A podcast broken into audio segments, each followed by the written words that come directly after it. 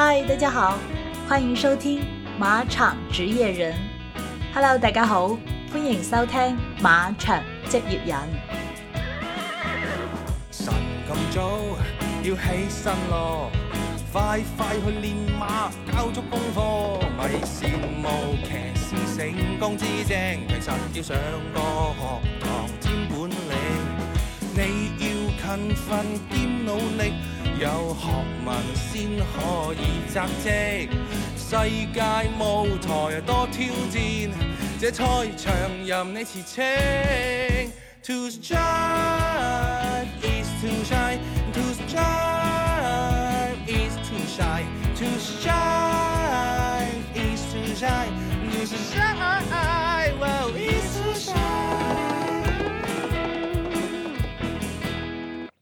大家好，欢迎来到马场职业人。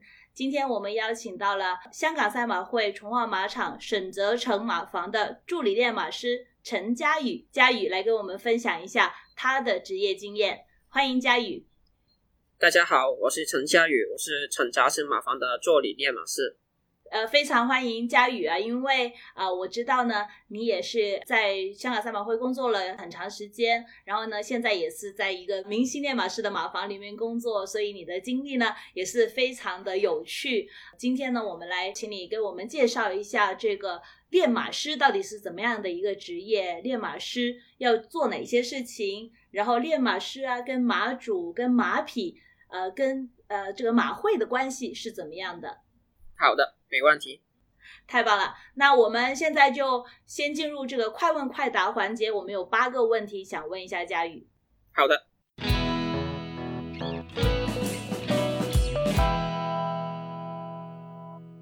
那第一个问题，谁是你的赛马引路人？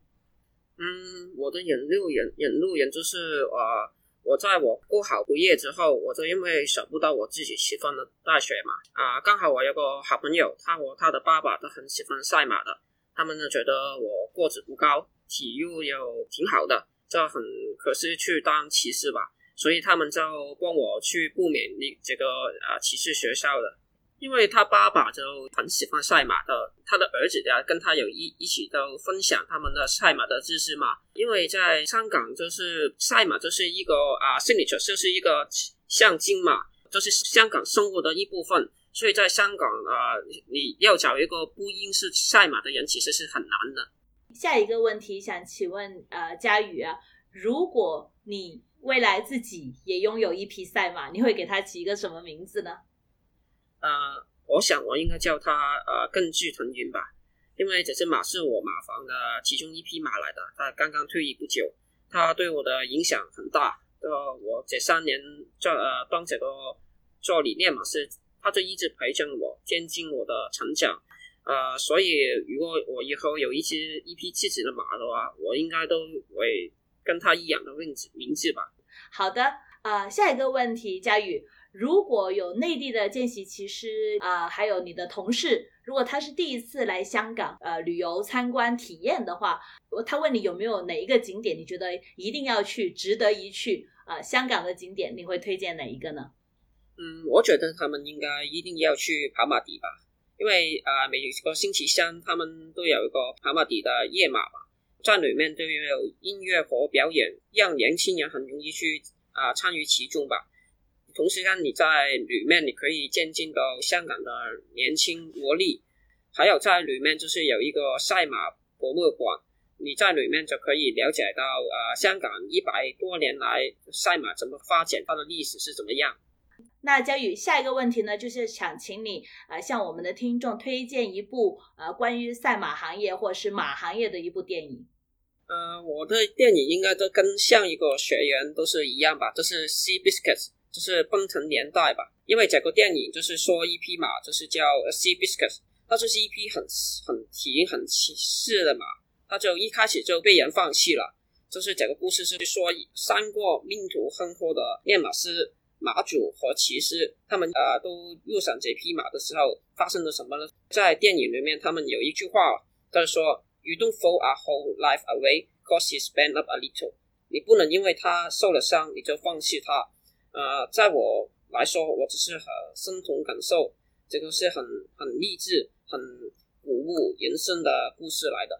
奔腾年代，那就推荐大家绝对值得去看的。我们很多的嘉宾都推荐了这一部电影。对啊，对啊，这是一部很好的电影。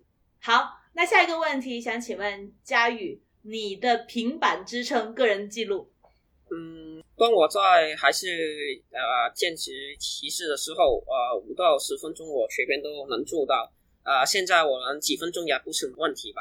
呃，因为当初呃我们学校的呃非常关注我们的体能，他们就请了周定宇先生，呃，他就是呃世界武术冠军，他也是电影《叶问》里面的武术指导，他就叫我们咏春。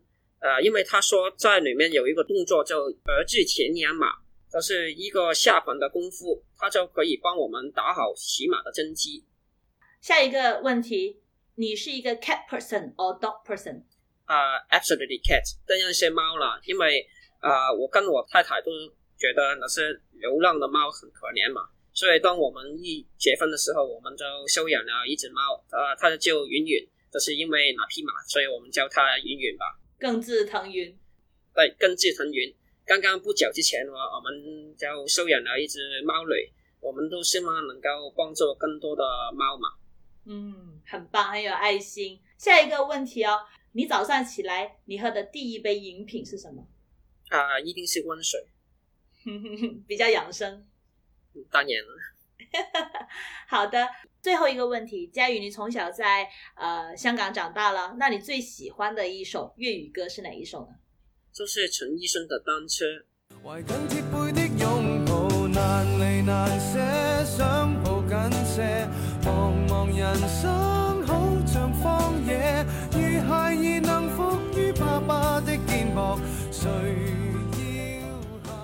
佳宇，你刚刚在这个快问快答环节呢，你跟我们分享了你是怎么样知道这个香港赛马会其实学校的这个项目的，呃，怎么样去申请和加入的。那你能不能从入职这个骑师学校开始跟我们说一下，呃，你在这个见习骑师学校里面，呃，学习和工作的这个历程经历是怎么样的？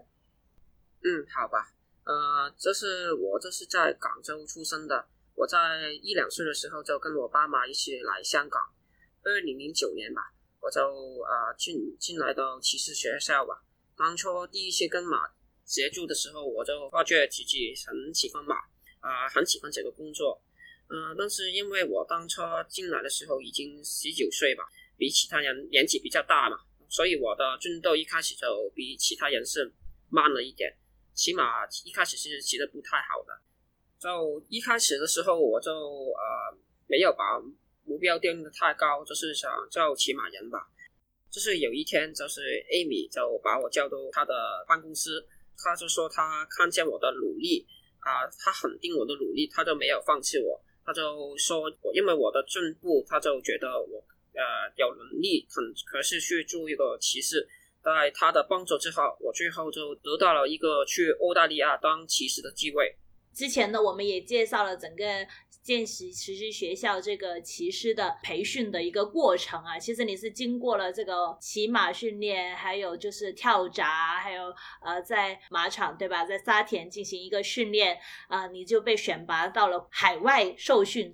当时你去的是澳大利亚，大概是哪一年你去到澳大利亚呢？啊、那时候应该是一四年吧，一四年。你们同期有几位学员一起过去呢？呃，我同期都是有呃一二三四四个吧。你觉得在澳大利亚或者是在海外对这些见习其实进行一些海外的培训、海外的集训有没有好处呢？主要体现在哪里？这个好处？嗯，当然有好处啦，就是呃，因为去国外的比赛比香港简单很多，因为香港是一个很啊、顶尖的地方嘛。如果你你是新手的话，你不可能在这个地方一开始你就能拿住拿住的，就是你需要一定的经验啊，把我们送到啊、去澳大利亚，就是有一个学习的机会，就是让我们有一定的经验才回来香港赛马。就是我在一四年的时候，我就去了布里斯班，就是跟随这个啊 Brian Wakefield，呃，他是一个比较小型的马房来的。就当初我就得到了很多啊、马房工作的机会，学习了很多马房的知识呃，但是因为这个练马师的马匹就是比较小嘛，所所以我就没有得到很多的赛马的机会。呃，大约在一五年左右吧，在啊 Amy 和啊赛马会的帮助之下，我就呃去到另一个练马师的马房，叫 Top Austin，它是一个比较大型的马房。当初我去到的时候啊，很快都得到了 Top 的顺应，他就把所马房全部马都给我跑吧，我得到了很多赛马的机会。在前一年，我得到了差不多两百强的机会，都里面就赢了三十五强吧。嗯，很厉害。呃，所以你刚刚总结的很好。为什么我们现期其实学校要把我们的学员在有可能的情况下都多送到海外去呃受训？是因为呃香港的赛事相对来说比较少，而且都很顶级，所以呢年轻骑士其实他是没有那么多出场的机会的。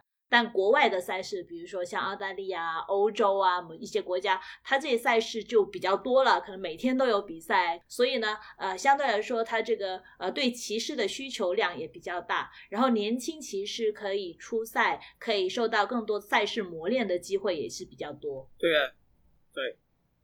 所以你在澳大利亚的就有一个学习的机会。那我们我也看到当年的一些报纸啊，澳大利亚呃这个赛马圈也是非常震惊。你这位来自香港的这个年轻的见习骑士啊，他们都提到有一年在这个复活节连续三天的一个比赛日里面，你一共出赛了十一场，然后赢得了其中的九场，而且这三个比赛日你每一天都是连赢三场。这个是非常神奇的一个表现。除了这个呃骑师技艺技术的一个提高，你在澳洲这段日子里面，你有哪些体会？有哪一些印象比较深刻的点呢？嗯，在欧洲的时候，因为所有马房的工作你都要啊称力称悔的，因为你在啊澳大利亚，你就是马夫，你就是骑师，你就是骑马人，你也是领班，所有工作你都都要一个人去做。所以，就下跟香港的模式是很不同的。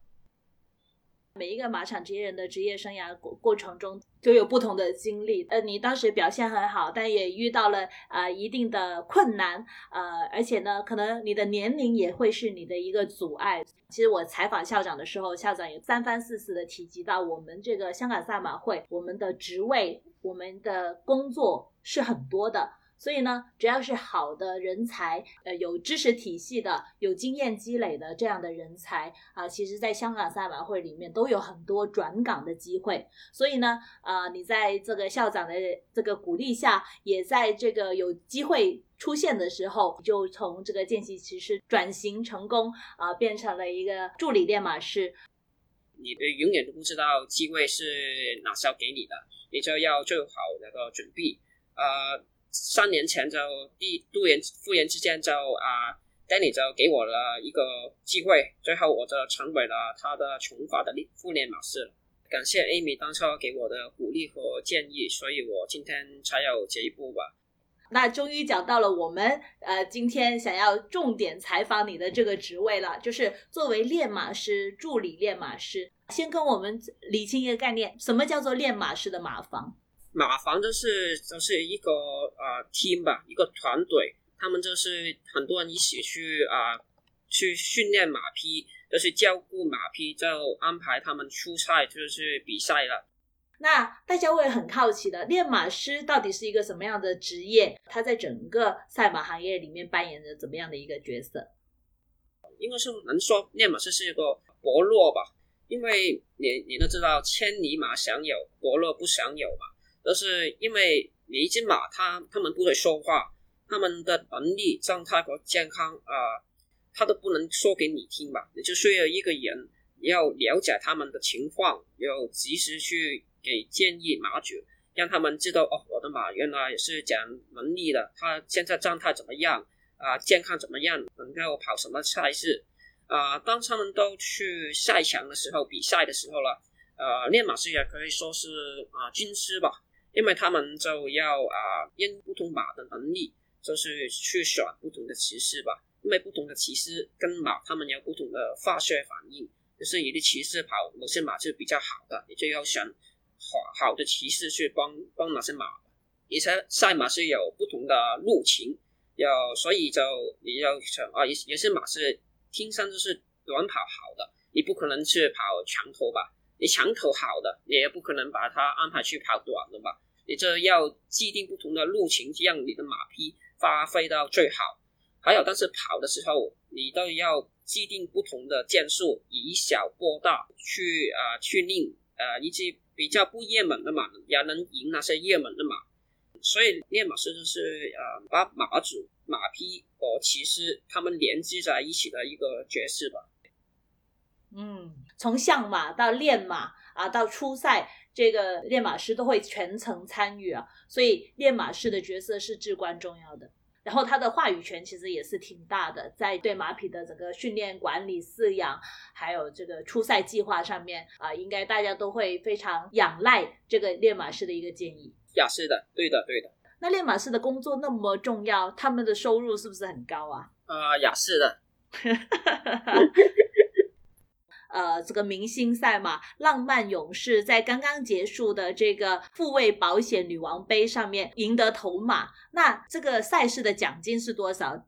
这一场赛事的总奖金是两千五百万港币，头马的奖金就是五十七 percent 吧，就是一千四百多万，所以练马师就可以从中分取十分之一的奖金，就是大概一百四十多万吧。哦，哇！如果很多头马的话，呃，这个收入也是非常的可观的。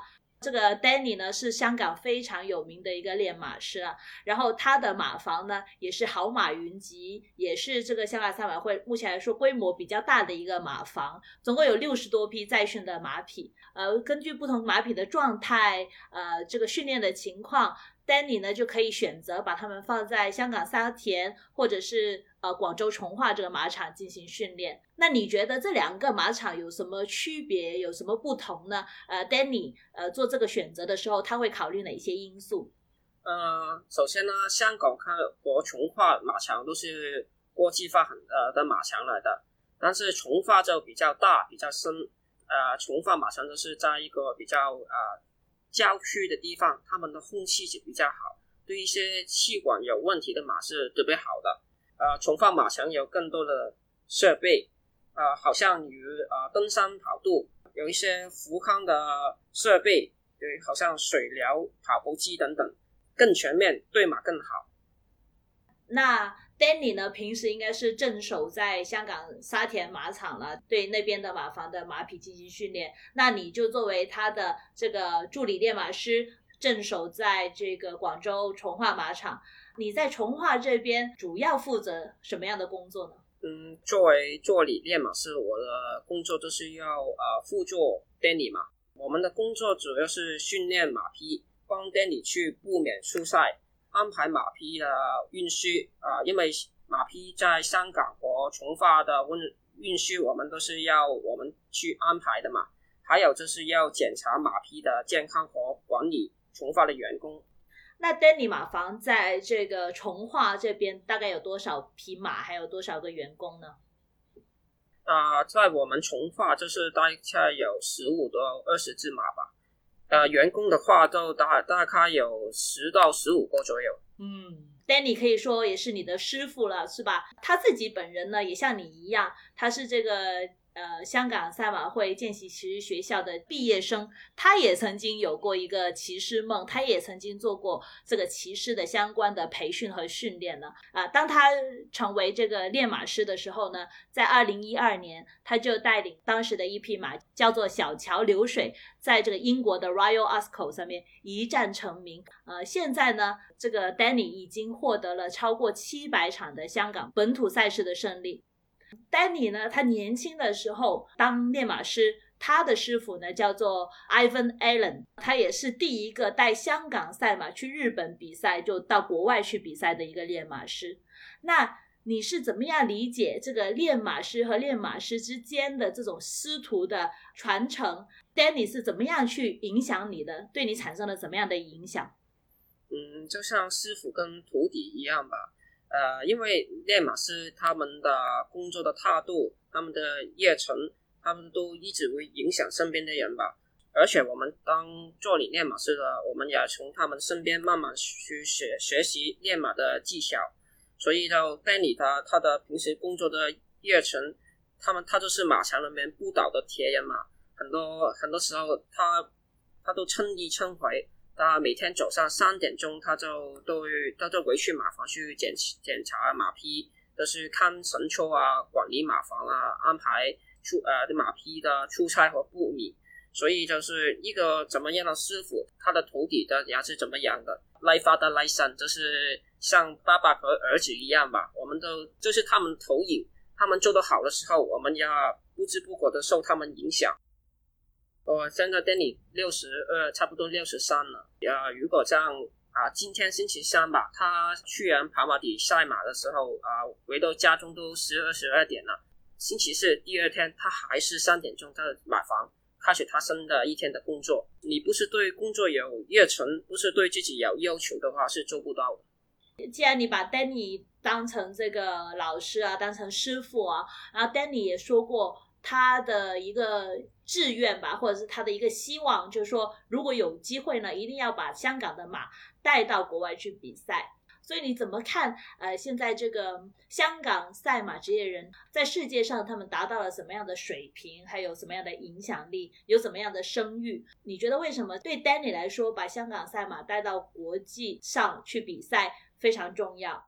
对啊，我非常同意的。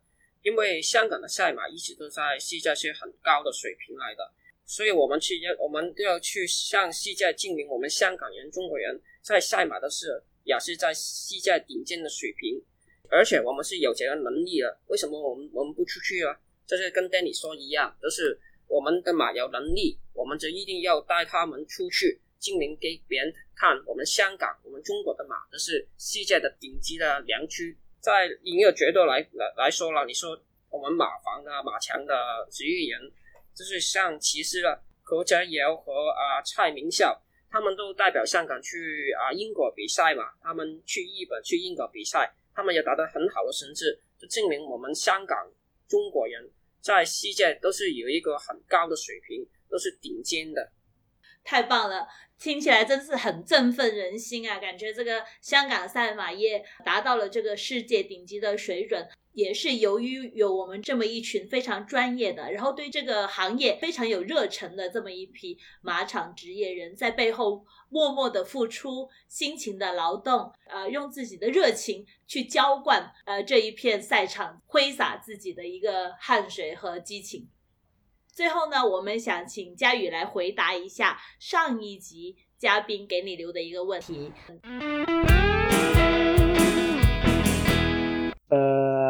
就问他如何看待去钓鱼的人。